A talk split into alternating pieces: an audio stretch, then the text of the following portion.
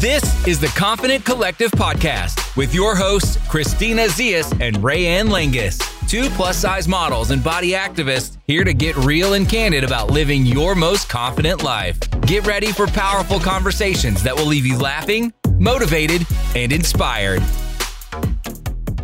Hello, everyone. Welcome back to the Confident Collective Podcast.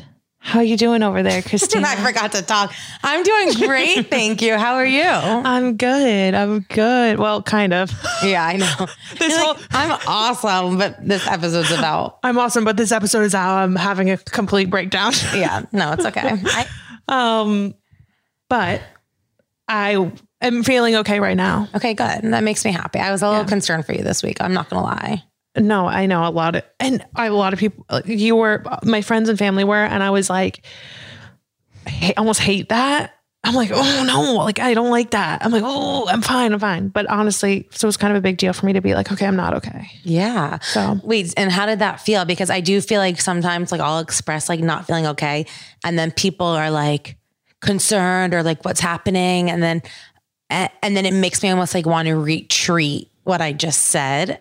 Meanwhile, like that is how I felt. Do you know what I mean? Yeah. It's kind of like honestly, you're like, no, I'm fine. Don't worry about me. Mm-hmm. That kind of thing. Yeah. Yeah. I feel the same way. And then sometimes too, I think with us, I find it difficult because we are so intertwined in our job. Mm-hmm. I find it difficult to do my job when I'm feeling this way because I'm like, sit down to write a caption and I'm like, what the heck am I going to write? I've been just thinking about how X, Y, and Z and crying in my car. You know what I mean? Yeah. So it's just, yeah, it's hard when your job is like based on who you are because like you don't get to take the certain days off. Right. So it's a struggle. So that's why I kind of opened up on my story this week. And that's why we're doing this episode today. I, definitely had a fire in me to talk about this because it's been affecting me so much. And we're going to have on, my friend Rosie, mm-hmm. Our friend Rosie. We met, like the beginning of the year. She met Nico the other day. She called me after. She was like, I just got to tell you, Christina is so amazing. She's like one of those people who, when she asks about you, you can tell like she genuinely is so interested in getting to know you. That's so nice. And she's also like, sorry, I'm spilling her secrets, but she won't mind. She was like, it's so weird. I'm going to meet Nico because I already love him and I don't even know him. Wait, you know, it's on DM me the other day. It was like, could we have a Nicholas meet and greet? Literally. If we had a Nicholas, if we need more attendance at our events, we just be like, Nicholas will be there. Oh, it's so sweet. But today we're going to talk about something that I've been struggling with this week.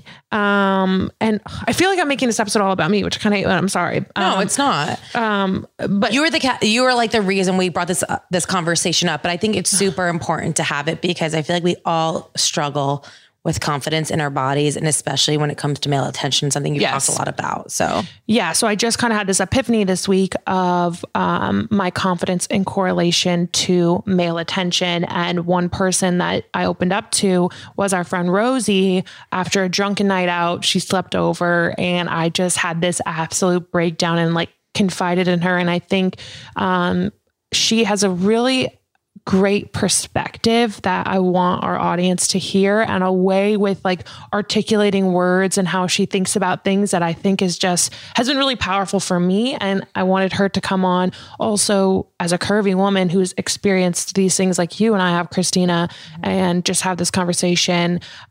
Because I think it's so powerful when you are able to relate to your friends and have this like just validation in the conversations.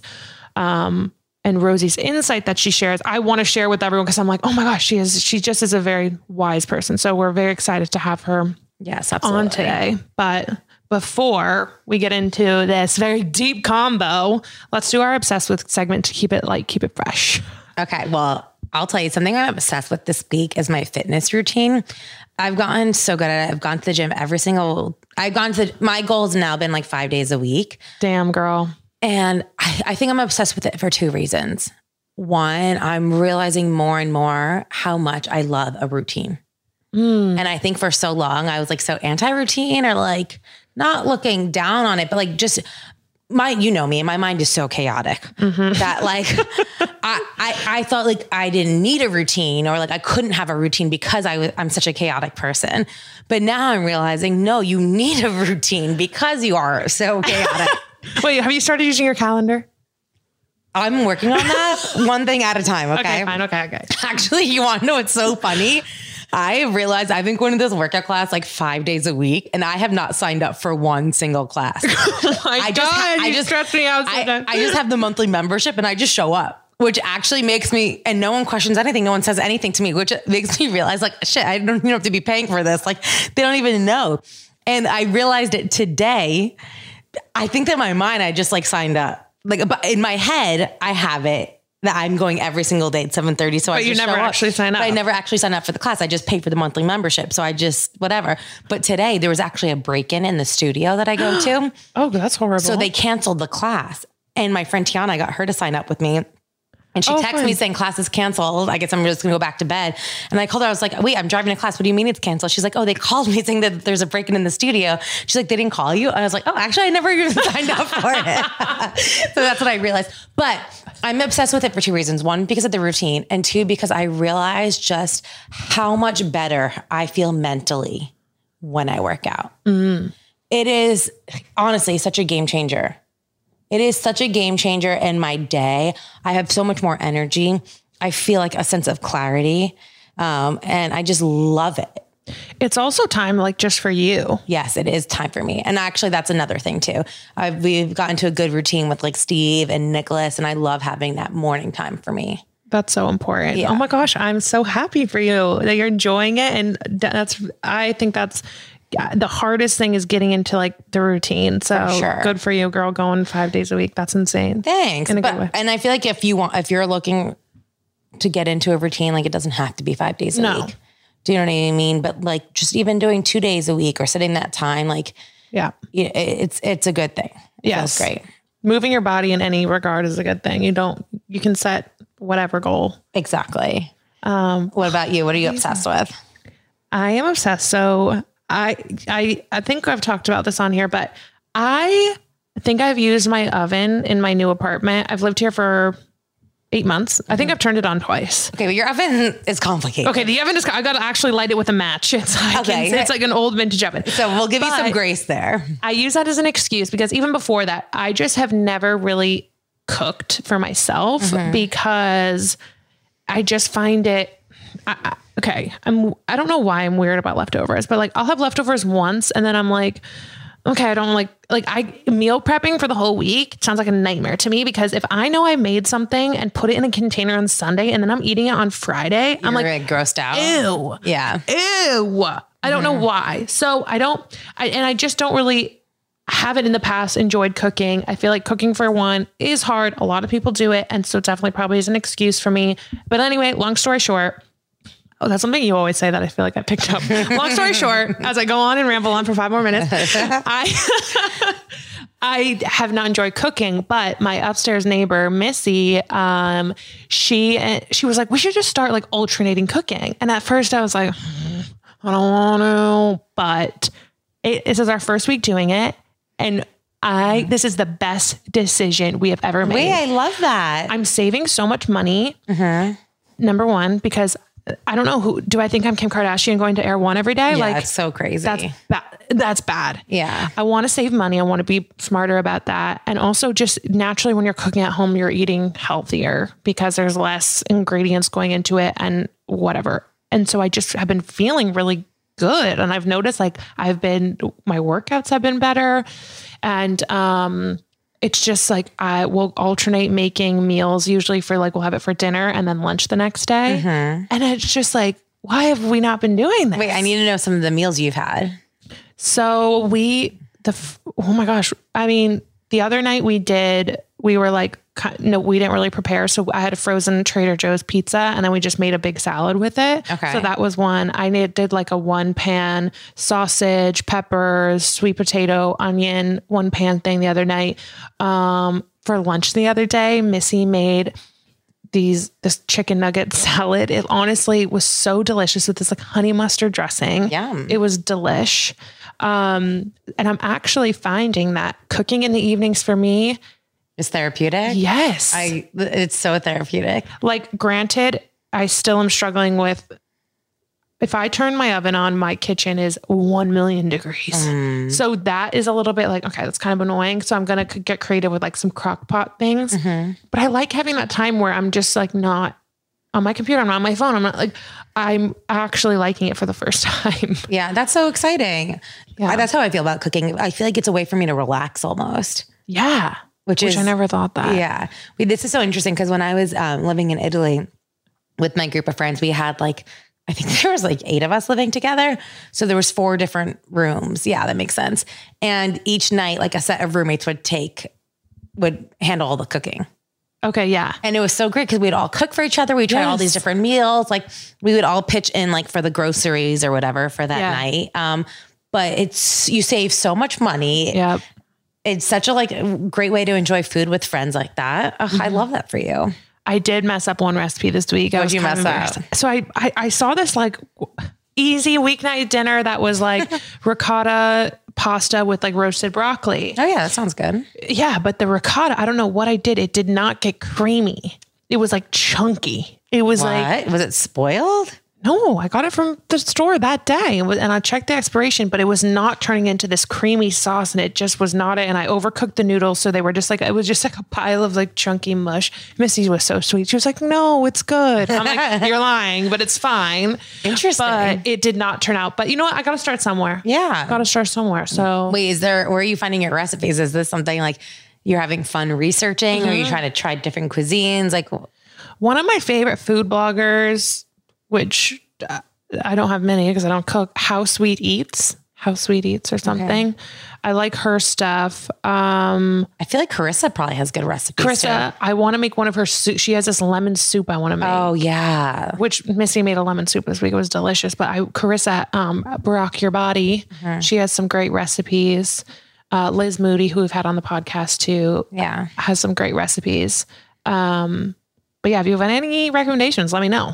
Because I'm new to this food world. Where do you get your recipes that you make all the time?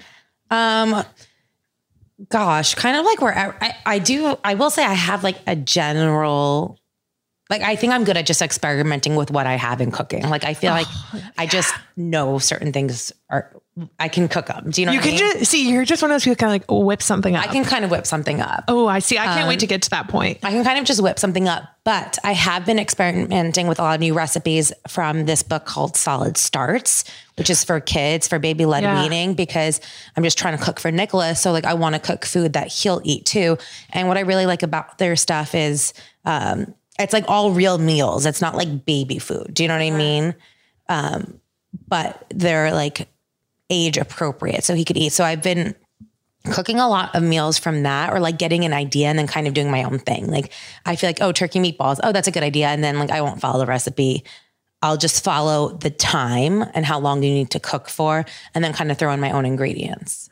Whoa, that's so impressive. I got to follow the recipe to a T. I'm like, I don't know what this thing means. I can't. And honestly, now that I say it's actually so annoying because I hate when my mom does this shit and I'm becoming her, but my mom would be like, I'd be like, Mom, how do you make moussaka or whatever? She'd be like, I don't know. Like, just like, you know, like a little bit of the milk, a little bit of that. And you're like, how? But so yeah, you kind of, you'll get to that point though, where you just throw stuff in. I'm excited for this journey for you. I think it's going to be really great. I'm excited too. And do you guys like cook together? No, we alternate. And like, what's good too. And you'll just like bring it up or she'll come down. Yeah. Sometimes we'll eat together, but if I'm like a girl, I just want to like zone out tonight and like watch a show or whatever, I'll just like give it to her, or I'm like, okay, whatever. That's perfect. Yeah. So it's a good little, it's like having, she's kind of like my roommate, but I don't have a roommate. Yeah, you know what I mean? Perfect for you. Yeah. It's perfect. So I'm very excited about that, but. Well, I love that. All right. Well, should we get into today's episode? Let's do it. Okay. So Rosie, we're so excited to have you on the podcast today. How do you feel? Oh my God, I'm so excited to be here. I'm a little nervous, but I'm good. Oh my gosh, I cannot wait to listen to your voice afterwards because I just feel like you have the most beautiful accent ever.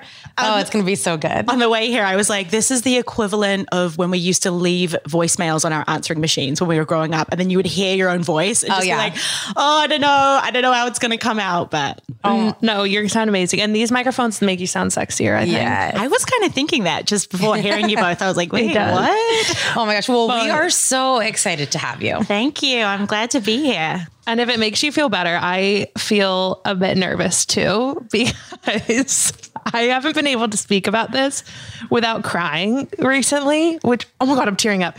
This is obvious. And this is why I wanted to do, I like literally called Christina and like at like 11 PM earlier this week, I was like, can I call you? And I'm like, oh my God, that sounded so urgent. This can wait until the morning. Cause I've just been feeling like we need to have this conversation while I'm feeling like in a little bit of a mental breakdown.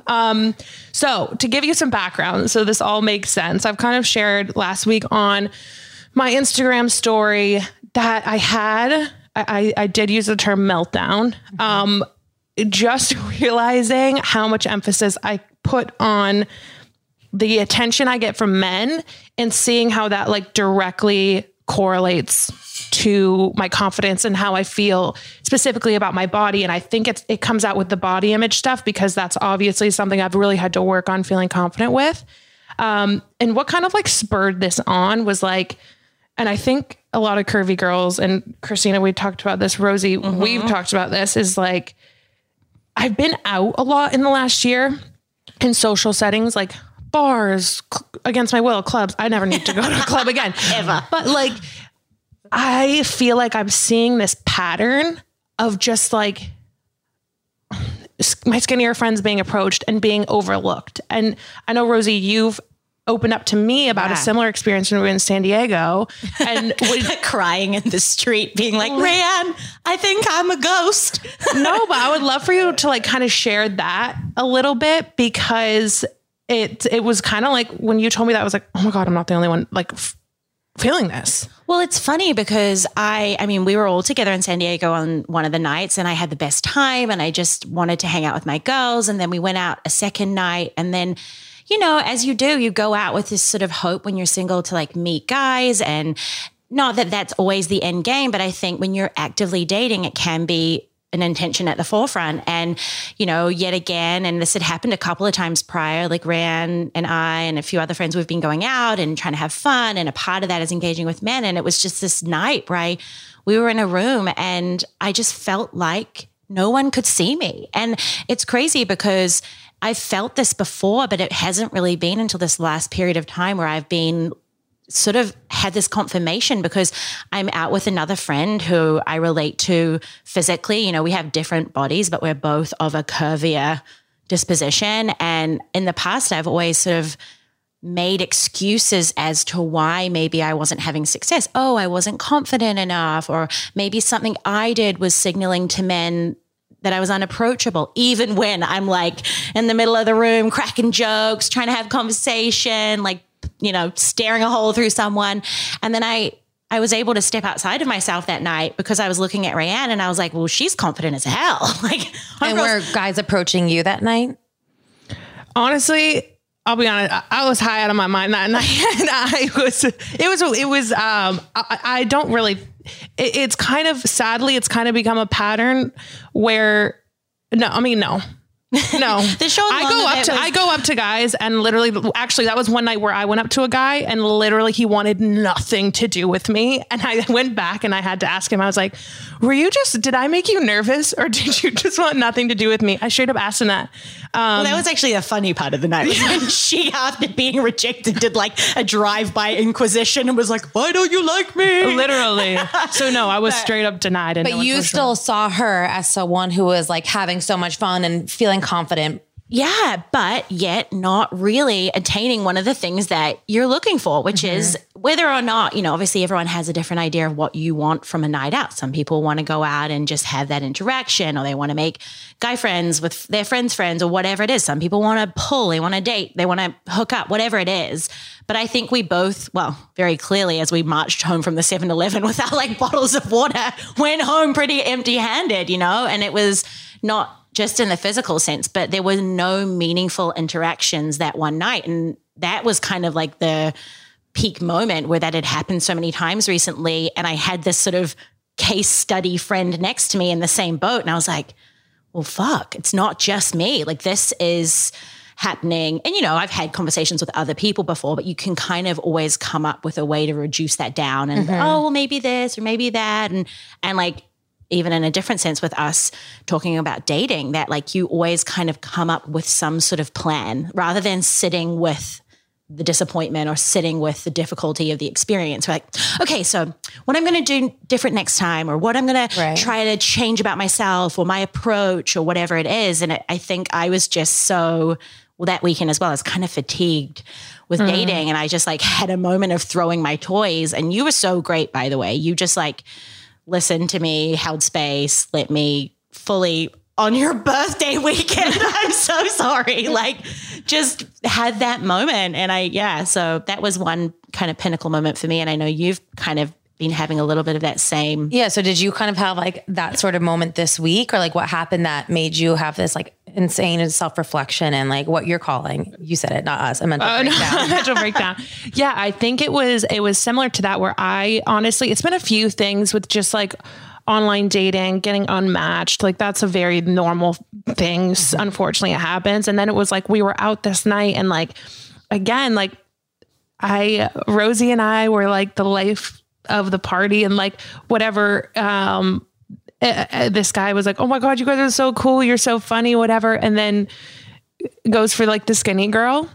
And it just is like, and again, it's like, okay, it comes back to like what we talk about with Steve. It's like, you gotta, it's the energy. You're not going to be everybody's cup of tea. And I completely get like, you're not going to be everybody's cup of tea. We all know that, but it's like a pattern you see. So it was like, to feel like you're no one's cup of tea. Like, that doesn't feel fucking good. And so it's like, amen. Right. Yeah. Amen. So it's just like been this pattern I've been seeing, and like, and I'm like, okay. Like, what's going on here? And I know like Christina, like you obviously aren't married, whatever, but have you like experienced this like in your relationship or outside of your relationship, just with this like weird, I mean, and this is honestly like, I hate to admit it, that like I care so much about the male attention. That's kind of something I'm like like trying to work through. And like, that's why I'm nervous about this episode, because I'm kind of like ashamed to be like, I do put this much emphasis on the male attention, but how has that been for you and like your scenario and your situation, or even before you met Steve?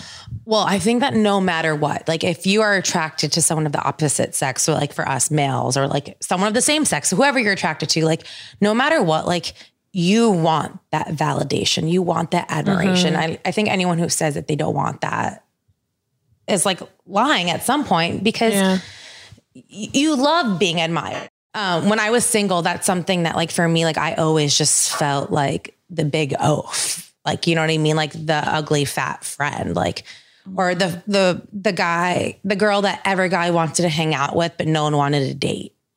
You know what I mean? So like, I always remember feeling that way. And now that I'm in a relationship and married, I will say that like, for me still, like when I used to work at Nordstrom, even like I worked in the men's department, and I loved working in the men's department because it was constant interaction. I would love when like, if someone would ask me on a date, even though I had a boyfriend. But it's that energetic exchange as well. You're getting to operate in your feminine. They're getting to operate in their masculine, if that's like how they're vibing. Absolutely. And I know all of my friends who are like married or in relationships, like when they go out, they still want to be approached.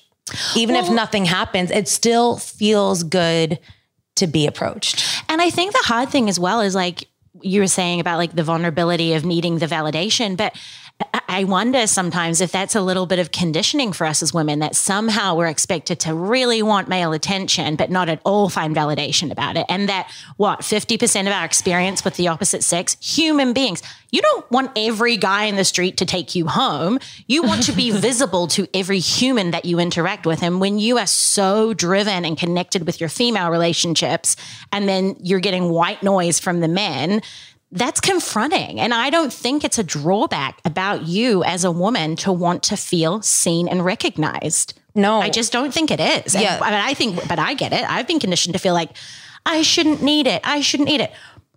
Wait, why? Wait, this is super, super interesting that you said we've been conditioned to feel like that, because I was just talking to one of my best friends about this. And she was like, when I was growing up, I remember being 12, 13 and she's Brazilian and being on vacation in Brazil and being like embarrassed to go to the beach because like, I always felt like my legs were too big, and hearing my mom and my aunts, my cousin be like, oh no, don't worry. Men love that. Or guys love thick thighs. Mm. And like just that narrative of no, don't be insecure about that because men like it. Totally. Yeah. As opposed to like, no, you're beautiful. Like your legs are strong and like get you from point A to point B, and you should be thankful for them. It was like that narrative of like, you should appreciate your body because men like it. Yeah. Mm-hmm. So and you are conditioned to feel like that. 1,000% we are. Yeah. And they say like, it's a man's world, and it is like, so, and I feel like I'm realizing that more and more, but just by like how much like I've been thinking about this stuff. It's like, you know, we used to dress for the male gaze, and now like so many of us did. We're like, okay, what can I wear? You know what I mean? Like whatever. And I get frustrated with myself sometimes when I'm like, why am I approaching so many aspects of my life? And I think it is because I'm single and in this season, but thinking about what men would think of me. Wait, but I feel like you're holding back, because I'm still like a little bit confused as to like what exactly happened. Like, is it just like a culmination of like what it's you said? It's a culmination of like things, and to be honest, something specific happened besides like that night. Yeah, it's a culmination of things. And I think I want to be sensitive to here talking about, we all have skinny friends. Yeah. And I don't want to say anything or frame anything that will make them feel like guys are only approaching them because they're skinny. So I feel like I'm teetering, because I don't ever want to make my friends who are in smaller bodies be like, I think my skinny friends are fucking stunning, smart, successful, but it's like, it does boil down sometimes when you've experienced this for years. But I think that's a critical, sorry to interrupt you. No. I think that's a critical part of the conversation, because we stray away from speaking up about how we feel, because we are women's women and we want to protect our friends, and we don't want somehow our experience to take away from the validity of the success that they're having in dating and with men. But if on the arc, every time you're having this experience, why shouldn't we be able to tactfully and gently speak to our friends about what we're going through? Because I've strayed away from that out of want to protect my friends. But at what point are you just putting yourself on the shelf? Because it is affecting you. It's affected me. I'm sure a ton of other women have experienced this. Yeah. And I think like, so basically we've kind of been in this weird, this summer, hot girl summer, you know, this is the first summer I've ever been single. Mm-hmm. So I'm going out a lot, and I'm going out with friends who are curvy and friends who are skinny, and time after time after time, who gets approached? The skinny friends. Mm-hmm. And wait, real quick. When you go out with your friends that are like curvy, do you feel like none of you get approached? You've hit the nail on the head. I've been thinking a lot about this, and because you have a lot of success with dating apps. Not that you've ultimately found your person, but men engage like with you. Date a lot. You go out on dates with people that are attracted to your physicality, and you're attracted to theirs, whatever that might be.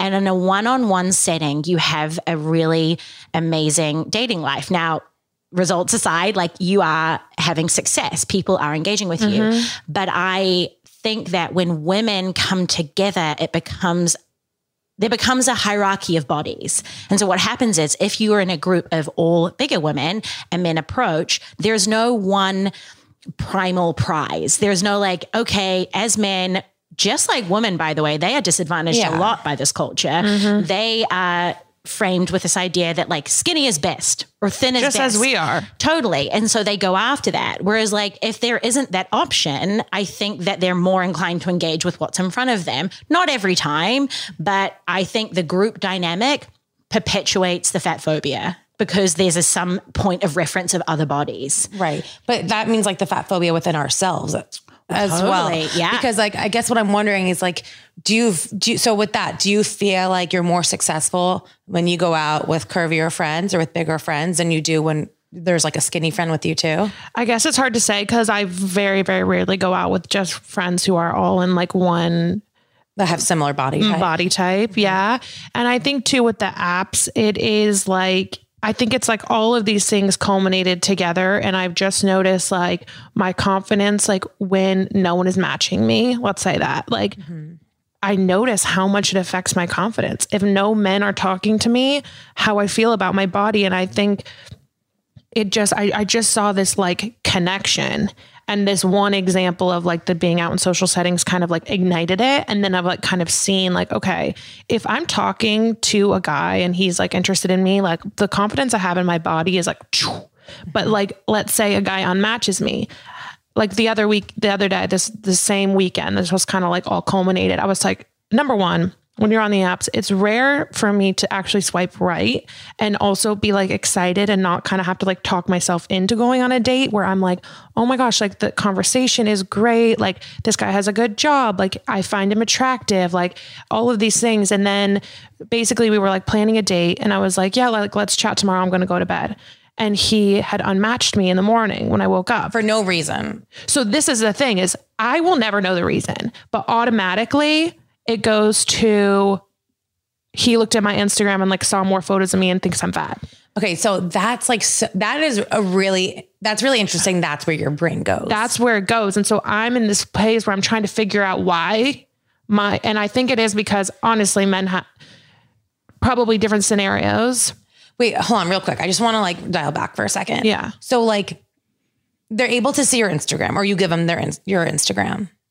Like, no. How does that work? Because like, I know Instagram's not connected. So like, do you either give them your full name or like, how did that? My full name. Well, my last name isn't on the app, but if you look up Rayanne, everything comes up. Okay. But you don't know that they actually do this. I don't know. You are literally just spiraling. I'm because creating. This person but could like have a girlfriend who all of a sudden just realized he's like on the app. True. And it was like, oh my gosh, I need to unmatch and like delete this. Yeah. So in that scenario, I have created this whole false narrative out of my insecurity. And what's interesting to me is like, so say this is true. So maybe he did Google you and your name comes up and he's like, wait a minute, the photos match. This is like the same person.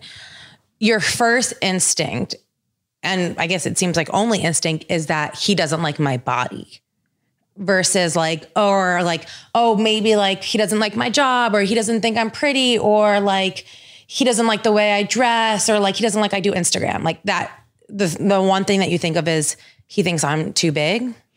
I mean, to be honest, a lot of times I do get self-conscious about my career too with dating, which is fucking stupid because you're a fucking boss-ass entrepreneur. Like. And I think that's why like I wanted to have this conversation because like a year ago I was literally like, everyone's in love with me. I couldn't leave the house. I literally thought every man was in love with me, like joking about it. Yeah. But now, and this is why I think it's like, especially when it comes to confidence in all aspects, but with our bodies, like it ebbs and flows. And I think because of the scenarios where I'm seeing this, like me, fat friend versus a skinny friend, those scenarios are bleeding into my other aspects with men. And that's where it's coming back to my body. Well, they're creating a foundation that, for that spiraling, whether it is true or not. Like you say, we're never going to know the perspective of that person who unmatched. But when you're having that dual experience and on a Friday night with your girlfriends in a bar, you're not even being considered. And then, you know, on a Saturday on Hinge or whatever it is, you're getting dismissed. It's like so confirming easy for those things to become enmeshed. Mm-hmm. But we were just in New York a couple of weeks ago and literally you couldn't like step out of the hotel room without getting approached or hollered at for being fine. You know what I mean? So like, we were taking the city by storm. Yeah. So like, how does like, cause I know you were feeling yourself and feeling amazing then. Do you know what I mean? So do you feel like it's hard for you to like dial back and be like, wait, okay, I know I just had, these are true. Like these things are happening to me. Guys are unmatching me. I'm not getting approached, but at the same time, like other people are validating me and, you know, hyping me up at the same time. But do you feel like when you're not able to like see both of those situations as truth or like only able to experience one at a time? Yeah. It's like, you know, when you have 100, someone say 100 nice things about you. Yeah, you focus on the one bad thing. Someone says one thing. I think that's just a bit of like human nature to think about that. It feels like it holds a different weight. Mm-hmm. And so I think, yeah. And I think too, I think also I will be vulnerable about this because a lot of, Christina, you're married, Rosie newly has a new man in her life. And it's just weird. All of my closest friends now are in relationships. And to be honest, I was having a bit of a pity party. I'm like, loneliness for me has always been a trigger, especially with men. I was in a relationship, but did everything alone because he was not very present. And so it is just like, I think it, like I said, it's been a culmination of things. Mm-hmm. And I'm so happy for my friends who are in these incredible like relationships or going into new things. But again, I am alone and I'm like, it's hard to admit to myself. And again, I think it's just been testing my confidence. And maybe that shows that I have confidence in the fact that I am successful and I do think I'm smart, and the body image area is the where I'm struggling. Right. Because it's coming back to that. Because that's what I'm saying. Yeah. Like you are able to acknowledge like that you are super successful and like smart and like beautiful, but it is. Well, I mean, I think that goes to show that like the body image, like is something that just that confidence is a journey that has to be worked on consistently. Yeah. But it raises a good question that I think as women, especially in like the body positivity consciousness, we're doing a lot of heavy lifting that it feels like our male counterparts maybe aren't. And I know that's a real big generalization, but I was thinking a lot about it, you know, that night where you had your kind of moment of being like, wait, what? Why am I not as visible right now than my friend next to me? You had, and I felt this as well, like, you had put your best foot forward. You were so funny. You were engaging in intellectual conversation. You were really letting yourself be seen by this person. And I'm probably projecting a little bit of my experiences here too, but it's very confronting, I think, even when you know everything like what you just talked about, that you can be confident and that you're having success in other areas and it's about doing the work. But as a human being, to realize that somehow your body is always going to be more of a loud voice to the men around you than your actual inner humanity. Like that makes me want to cry, because it somehow says that no matter what we do in relation to male relationships, that until we conform in this way, the other stuff, what is it, working double time? Is it not valid? Is it not important?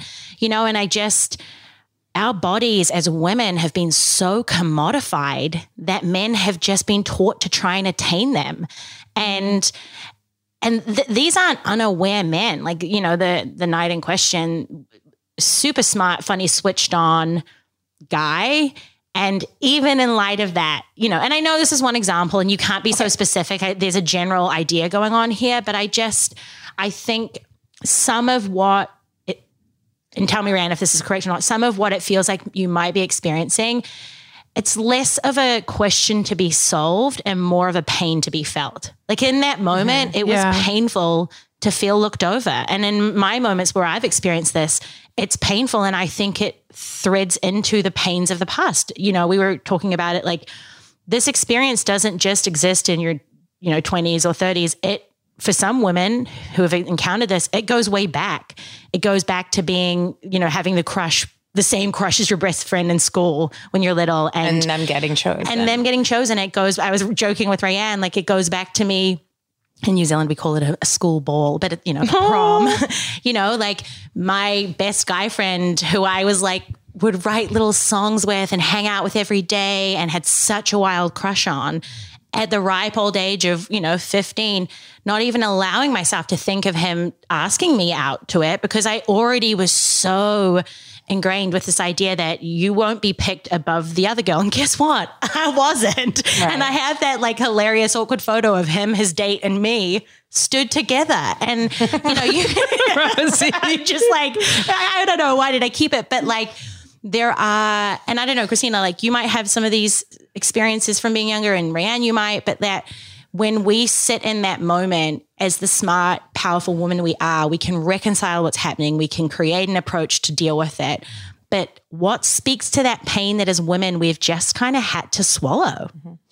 Okay. So I have so many thoughts on this. One, and now I understand what you're talking about, like about wanting to be sensitive to the skinny friends, because here are my questions about this night specifically, right? Obviously, your other friend was approached, right? About you felt like overlooked, right? But was your other friend not part of the conversation as well too? Like, do we know that she was only chosen because, or like, cause I feel like we're saying this narrative that you're overlooked because you're bigger And I like, that might not be the truth. Do you know what I mean? Like, maybe this person was showing their personality too. Like, maybe like they were, I don't know. That's why I feel like I need more context of the story. You know what I mean? But I think, and the context of the story is relative, but I think for me at least, and I know we've had a little bit of this dialogue, that one scenario can always be explained to the situation, the circumstance, the preference of the man, right? Because the man's still allowed to have a preference over what he's attracted to. But I think the discussion that I've been having with myself and a little bit with you, Ray, and is that there is a balance that it feels that it has been tipped against women of a certain body type from being preferential, which everyone is allowed to have, into a pattern. Yeah. And I think that we can zoom out. You know, we're intelligent enough women to be able to zoom out from what's in front of us, but the pattern remains. And that experience, you know, how many losses of rite of passage experience with men have we not had because we've not even been considered? And, you know, I've spoken to other friends, you know, even some of my family, my sisters, and they're all like echoing this feeling. And I think one of the hardest parts about that feeling is that we have just come to accept it. And when you are dealing with it ongoingly, it actually does kind of break you down. Like, you know, whether it's the mental breakdown of the week or whatever, like. And to be honest, I don't want to like get hung up. I was like using this specific night as an example that was kind of like the catalyst of a lot of things that have happened, honestly, for my entire life. The first time I told a boy I liked him, I was in 6th grade. I said, Trace Jessup, if you listen to this podcast, I said, I like you. And he goes, how much do you weigh? It is And the thing too is, I think there is something to say about the energy you're putting out and exuding a confidence, but I have to give myself credit here. And I will say, like, this year dating, I have stayed like fucking resilient through putting myself out there. How do you expect women to have confidence when for their entire formative years, they get told no and they get the door slung at them like that, you know, like your confidence, I would be honest. I don't think I have nearly your level of confidence when I walk into a room. I try to be very confident. I feel good about who I am, but you girls bring a whole other level, which is why I love you. But I don't know how women, again, another impossible task, are expected to cultivate this confidence when their experiences don't align with that. Yeah. So not only are we discredited, not only are we at times completely put, you know, on the back burner, we're then asked to have this outrageous confidence just to have a seat at the table. Mm-hmm. You know, I believe in women being confident. Absolutely. But only if that's authentic to their experience and only if that's exactly how they feel. And I've got to be honest, there have been times where I haven't felt confidence because confidence based on what experience is.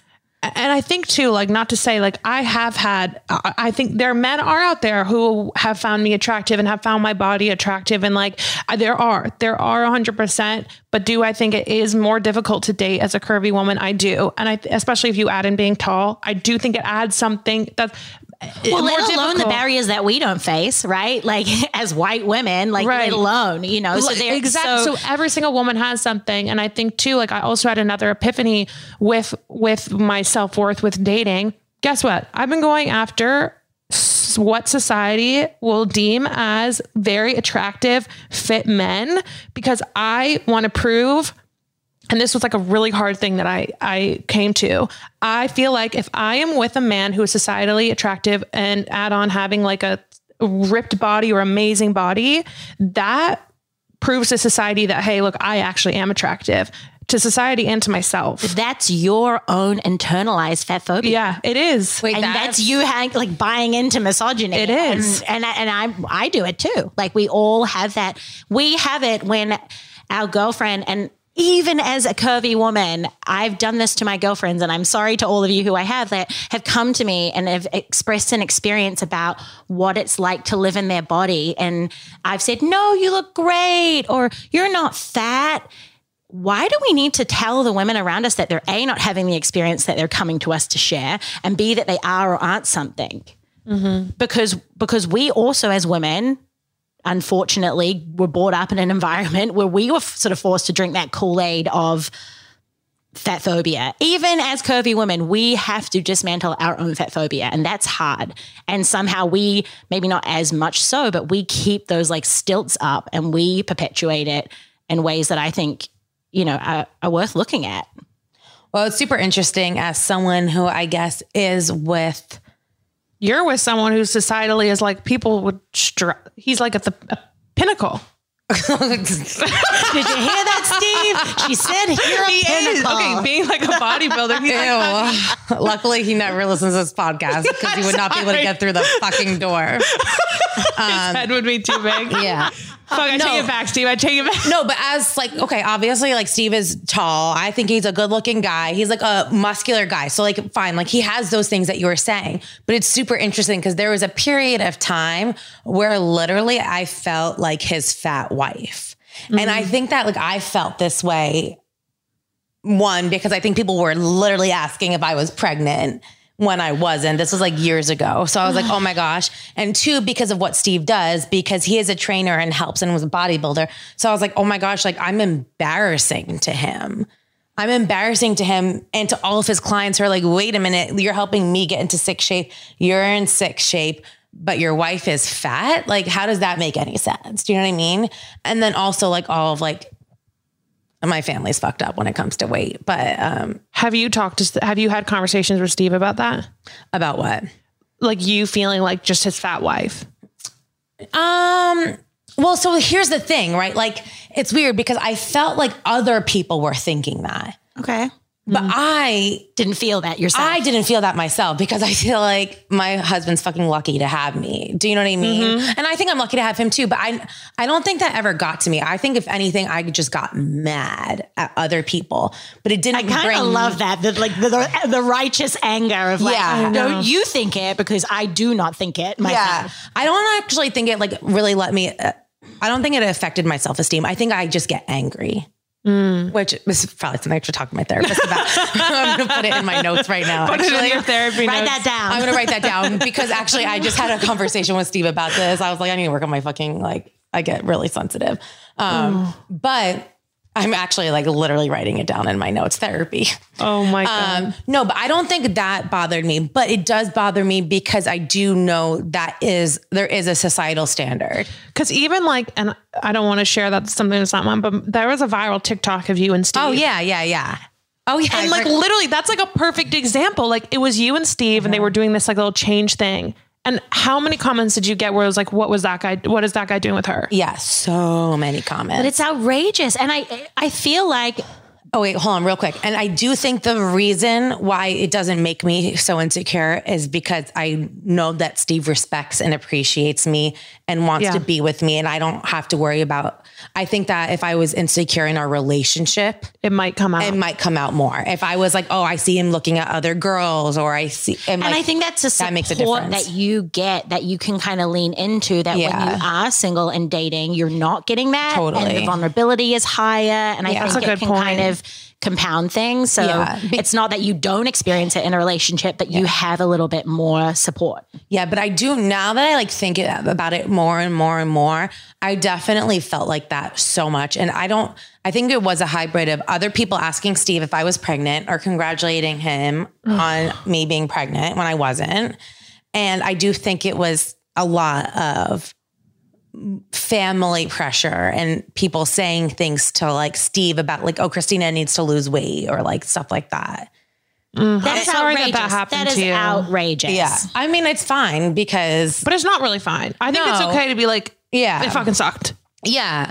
Yeah. Well, but at the same time, like I feel like I've done a good job at not letting that affect my confidence. I just look down on people who say things like that, which I admire that, Christina, because I'm literally having a meltdown in my car crying. And Christina's like, fuck you guys. Like I admire that. And that's why I'm so thankful for like you and your friendship, because you are a role model. And it's like, I think that honestly, I think it's just a refreshing. And I don't know. Maybe that's like, I probably have other issues though. Do you know what I mean? Right. Yeah. But and I think it's personality driven. Everyone's experience of relationships is going to come out different depending on your personality. Like I'm much more of a person to like sit in it. You know, like I need to grieve it before I can even think about trying to solve it. And actually in this topic, I think there's probably more need for validation, reflection, maybe a bit of grief and not having the people around you trying to solve it for you or change it, but just sit with you in this space. Because at the end of the day, you know what you need to do to feel good about yourself and to move forward. Like, you're both those women who are always, you know, pushing and growing and evolving and challenging. But I think this, it seems right, like as your friend, like this space has been a lot about just giving you room to acknowledge and to reconcile. I don't know that you need your people to fix this for you.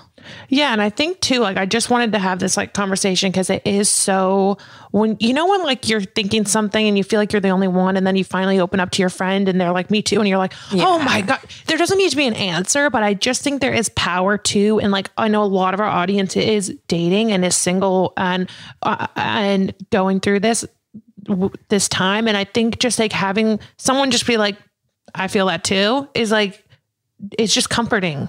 And powerful. Yeah, exactly. Which is ironic. You're not going to get the validation from the men, but you sure as shit will get the negative experience validation from your girlfriends, mm-hmm. Yeah. You know, and that's, if that's the value you can take in this season, then grab it.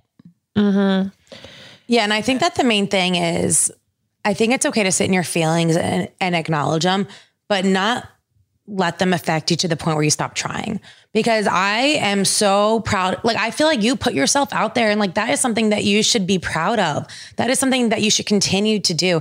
And don't let like some rejection in here or there ever stop you. You know what I mean? I think you have to like really lean forward with the areas in your life where you feel so confident, and channel that energy into like dating, mm-hmm. and into your body confidence as well.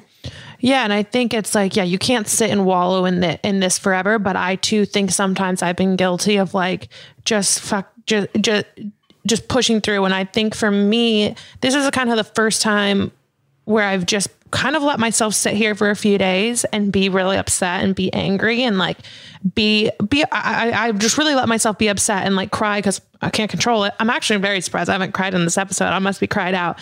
But and I will say, yeah, I don't want to, I will never, it's not in my nature to become like a cynical person and be like, I'm fucking done with men. I hate men, because I don't think that's the answer. But I do think that it's recognizing, hey, this is how I'm feeling.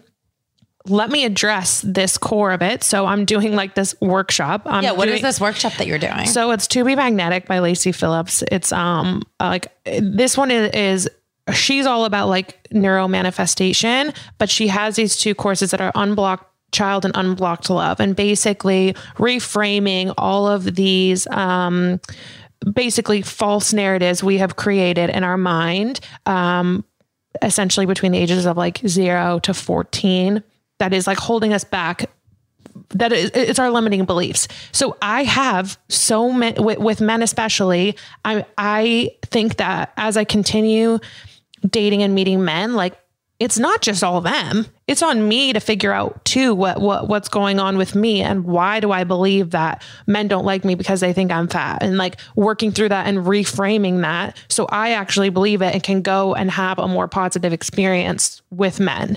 So I think it's like, and I do think so too with dating too. It's okay to take breaks. It's the online dating scape I think it's okay to say that it can be exhausting. It takes a lot of time. It takes a lot of energy in a way that I think dating has never, I think that the apps have created an incredible space to meet people, but it has also created a space where you're so easily dismissed and people aren't respecting each other's time. And I do think it's good to take a break. So I think it's like, don't wallow in it, do what you need to do so you can come back and approach it from a positive mindset and feel good about it. But you got to maybe step back and figure your shit out before you can do that. And that's okay.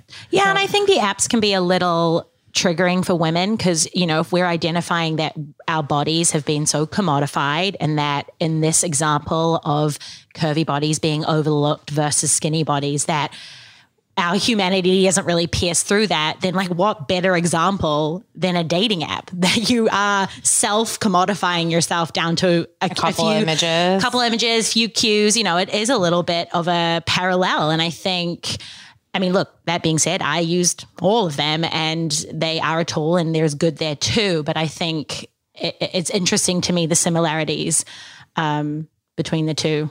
Wait, I need to ask you this real quick, because this is something that Steve and I talk a lot about, because he hates the way I dress sometimes, but women love the way I dress. Mm-hmm. And I was talking to my friends about this, and a lot of times, like, you dress up for your friends, you dress up for yourself, right? Mm. Which is really, really interesting, because I don't, like, if you talk to a guy on like what he likes on a girl, he'll be like a pair of skinny jeans and like a white t-shirt. Do you know what I mean? No, Seth, not anymore. They did not get the memo that skinny jeans aren't cool.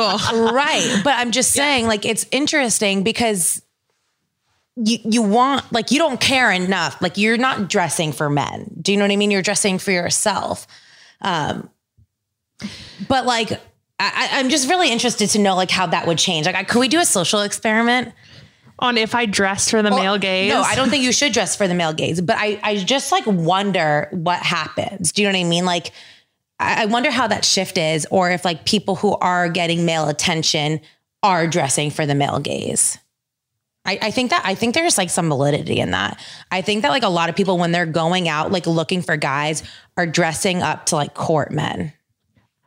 So are you saying that if you don't do that, potentially there might be more success? No, I'm just saying, like, I'm saying, like, okay, you want to attract men, right? But you're also like, you don't care, like, you want to attract men being yourself, right? Mm-hmm. But I do wonder if people who are consistently attracting men in a certain, if they're doing all these, I don't know, I'm not phrasing it correctly. I think it's like you're like dressing in a way that is like, okay, like for example, the pants that Steve hates that you always wear, balloon pants. He fucking hates those pants. I honestly think Steve would have never come up to me literally the night we met if I was wearing those pants. Because I promise you, yeah. I know he wouldn't have approached me that night in those pants. I know it. And I know that like that might be fucked up, but when you're just passing someone in a bar, right? And you're seeing like a visual attraction to them. And you're wearing something that they hate, or they can't even see your body. And like, unfortunately, they are attracted to bodies, just as we are, just as you said, you want like a tall, muscular guy. You know what I mean? I do think there is like, I think it's fucked up. See, that's why it's fucked up, but yeah. I know Steve would have never fucking approached me if I was wearing my balloon pants. But I also know that you could be dressing for yourself, which is at times quite like beautiful and sexy, your style naturally. And you could be stood next to the size 2 or 4, whatever girl in the hoodie and the sweatpants. And he's going to be like, hey, homegirl. Like, I think that's true. I think, do you know what I mean? Like, I think that also happens because they're like, there's this idea that somehow, like, you know, you see guys talking about it online that if, you know, oh, let's see her in her sweatpants, you know, and it's just like, at the end of the day, I think it runs deep. I think that is true. This is definitely a part of it, and it like can provoke a different type of response. But I think it is in men from the ground up, and in the same way that it comes to us from the ground up in the way that we're conditioned. Slightly different topic. I wanted to ask you guys, do you think, because you have both been so instrumental and you have dedicated so much of your time towards like raising consciousness around female bodies and body positivity, and true story, like so inspirational to me as someone who knows you now personally, but even prior to that. And I know you deal with it all the time, that you have people reach out to you and say like, you've changed my life in this way, and this has had this positive impact. When we talk about something like we are today, does it feel like we need to be bringing the men along with us more? Do the men need to be a little bit more part of that raising of consciousness around body positivity? You know, because what you guys are doing is having such a powerful effect. But if we're out there as these like amazing, confident women who have reconciled our own negative experiences or fat phobia or whatever it is, but we want to engage with men who haven't had that reckoning or haven't got that consciousness, it's not to say that that's not valuable, but that sounds really frustrating, you know? I think, gosh, it's so hard for me because I see both sides of it, of all of it. I do think that men need to be brought along too. And sometimes I do feel like that men need to be given a chance, because I don't think that like, I don't think you're not approaching, or you don't want to be approached by like the short fat guy. Let's be honest. So like, I mean, I think there's like some fat phobia that goes the other way too, or like there's this attraction that like, that's not fair to men too. Like, every guy under 5 or under 6 foot is like not counted for. That's fucked up. Like, well, yeah, you want to be respected and counted for, and you want to be approached, but you're counting at all these other people too. Well, yeah. I mean, I make a conscious effort to not do that because I really value people's individualism and their humanity. And I have really challenged my own feelings around what I'm willing to uphold for myself as values around body, and then to not project them onto men. Right. That's amazing. But a lot of people don't do that. Totally. And so as groups of women who come together and congregate on the internet and create change, I think maybe that's a start point. Maybe that's a start point that we have to start calling out our own internalized fat phobia or misogyny. But what I'm getting at is, on a larger scale, I kind of, in line with you, like, I was sitting down thinking about this topic and really empathizing with men. Like, are there men's groups out? Because they're missing out. Like, they're missing out on great women. They're missing out on great levels of, you know, femininity and experience when the body type that they engage with on a surface level is so insular. And again, I'm generalizing, that is not every man. I know that, but I guess I just feel like whenever I look at something, I want to look at both sides of the coin, and I really understand what it's felt like to be a curvy woman experiencing this. But I was really trying to put my thinking hat on for the men, and, you know, they grew up watching their mom take the diet pill or a squeeze into her jeans, or having her sister 100% get rejected by the girl, or, you know, and so it's not to say that in any sense they have been taught any differently, affected by this in the same, like, you know, so where's the resource for them though? Cause are there Instagram groups for men coming together to dismantle this stuff? Like, I feel they're less supported. I mean, I have a couple things to say on this. I think too, like, I've thought about this before too. I think, like, oh my gosh, we've come so far as women, we've come so far, but it's like, honestly, I do think, like, we always say men are more immature. Like, I think that's, like, scientifically proven. I think more women are in therapy, more women are tend to kind of lean into, like, the self-help, self-improvement thing. So it's like, I'm like, I do think that men are a little bit behind on this, and it is. And two, I can't sit here and have this conversation and say that I have with my dating apps used to be set at 6:05. We joke, funny, but guess what? That's because I want to feel small. I want to feel delicate. I want to feel protected. I want to feel feminine, because that is what I've been told my entire life is a woman. So that's what I'm searching for in a man. So, like, I am working through, and I know I said, I'm working through being able, because it's not about the short guy. It's about me. It's not about him. It's about how being with him makes me feel. Right. And when I'm with a man and I feel big and I feel, I feel like I'm not that feminine, small woman that I've been told to be my entire life. And that's hard for me.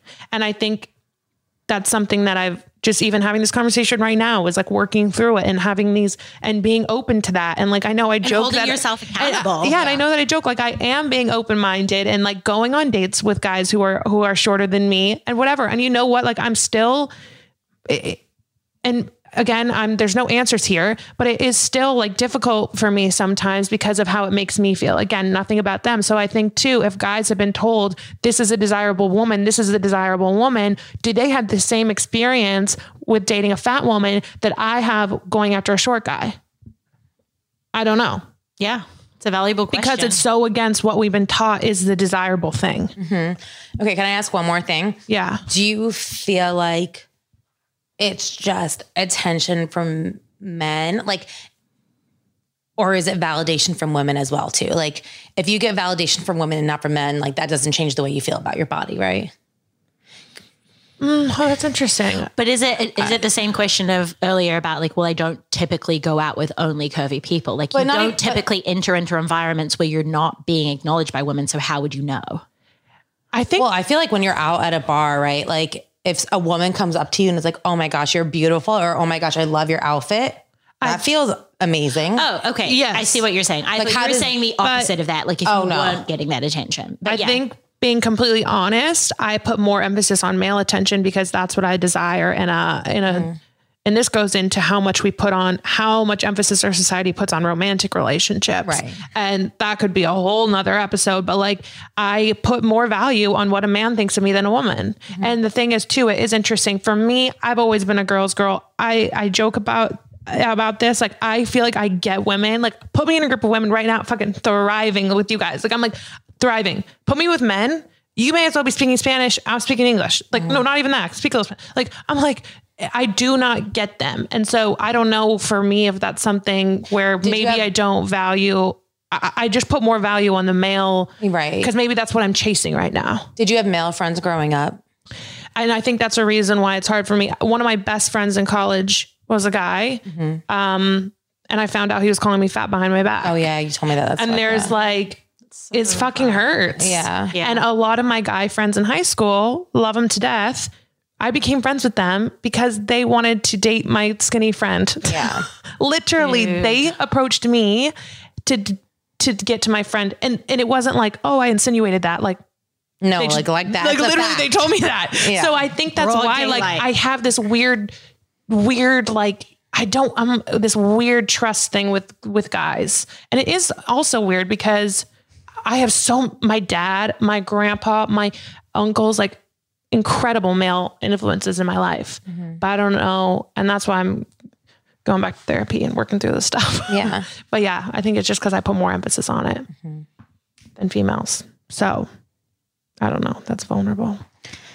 Yeah. I think that honestly, this is just something that we are going to have to continue to work on. Yeah. And that's it. And that's okay. And like, I think that. And even if the work is just validating, even if the work is just creating space and acknowledging and not trying to fix, because I think the last thing we want to do to the women around us is gaslight their experience, you mm-hmm. know, and then try and sometimes with the best of intentions, as we try and help and support and solve, we don't sit with that person and what it is that they're going through. And, you know, I know when you opened up to me about this originally, I tried my best because I know this is what works for me. I don't know for you so much, but like to not solution this for you.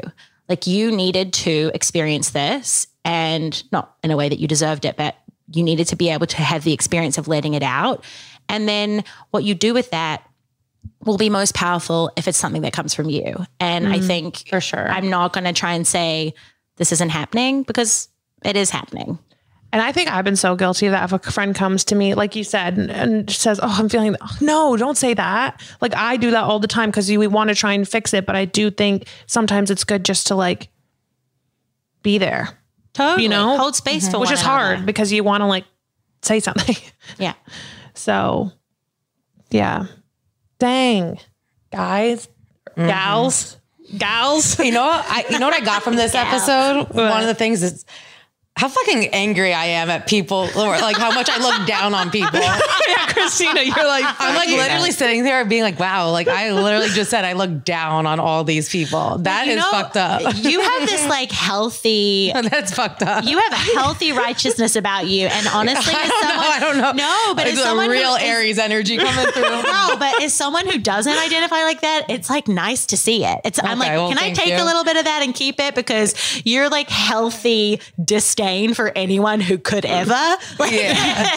It's powerful. And yeah, it's good to see. We're gonna put that on a sweatshirt. Healthy disdain. Healthy disdain. Yeah. Well, this is so woo-woo. And this is like, well, as I'll say about this course I'm doing, basically before I can't get into it, but that they tell you to look for expanders in an area of where like you want to obtain something. So like, if you want to have like confidence in your body, if that's something that you're striving for, you need to find people, which would be expanders, that do have confidence in their body. Follow them on social media. Like we talk about that, befriend them in real life, whatever. And so I'm like thinking, I'm like, oh my God, like Christina, you are like the perfect expander to be like, just so secure in that and being like, it doesn't even cross your mind. And it shows women that it is possible to, yes, it's okay for things to like shake in your confidence, but it is possible to stay confident and stay resilient through things. And you're human. It's not going to happen all the time. Yeah, but like, I think that is such a good example that it is possible, because sometimes I think we get down on ourselves and it almost seems impossible to get to a place. And so it's so important to surround yourself with people who have proven that it is possible. Totally. But also that resilience can involve vulnerability. Resilience can involve periods of reconciling, periods of grief, periods of reflection, that you having a week of then crying out the whole ocean and needing to be in this place, that is the springboard of resilience. That is the foundation of resilience. And that, you know, I said this to you yesterday, I was like, you are ascending. There is a reason why this is causing something in you. There is a reason why this is really cut you deep, because you're confronting it. And it doesn't surprise me, because look at the space that you live your day-to-day life in and that you operate in. It is centered around women's bodies. You hear a lot, you metabolize a lot about even the women in the community that you guys drive and support. And so of course, you know, I wondered this as well, that part of why this might feel heavy for you, Ray, is that you feel it for yourself, but you feel it for every woman that reaches out to you and to Christina through the platform that you've created, you know, and you see this as an individual thing, but you, I'm sure, can realize it is widespread. So I guess I'm not trying to tell you what to feel, but I just hope that a part of you sees that this is a springboard into resilience. I love that. Springboard into resilience. Rosie, you got away with words, mama. A springboard into healthy disdain for anyone who disapproves. All right, bye, bitches. We out. We'll see you next week. And on that, we out. Thank you so much for tuning in today. For more information on this episode, check out the show notes on our website, theconfidentcollective.com, and find us on Instagram at Confident Collective. And if you really loved what you heard, screenshot today's episode in the podcast app and share it in your stories. And don't forget to tag us.